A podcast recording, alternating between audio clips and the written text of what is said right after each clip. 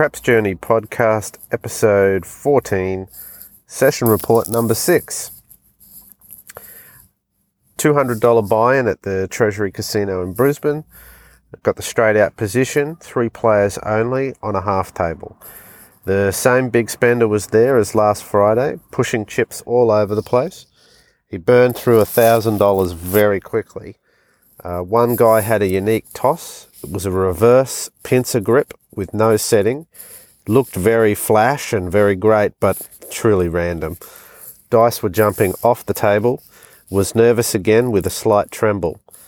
And was not confident in my toss, which was very rough. Dice landing in different spots and rotating differently. Short rolled once. Set with the all uh, the Ninja Craps alternate set for all sevens uh, for the comeouts and 3V for the point cycle. 22 inside, $22 inside with $10 pass line doing the same bet. Got three rolls in with nothing more than a four count each. Shot dark side on one and shot myself in the foot. Played dark on the others.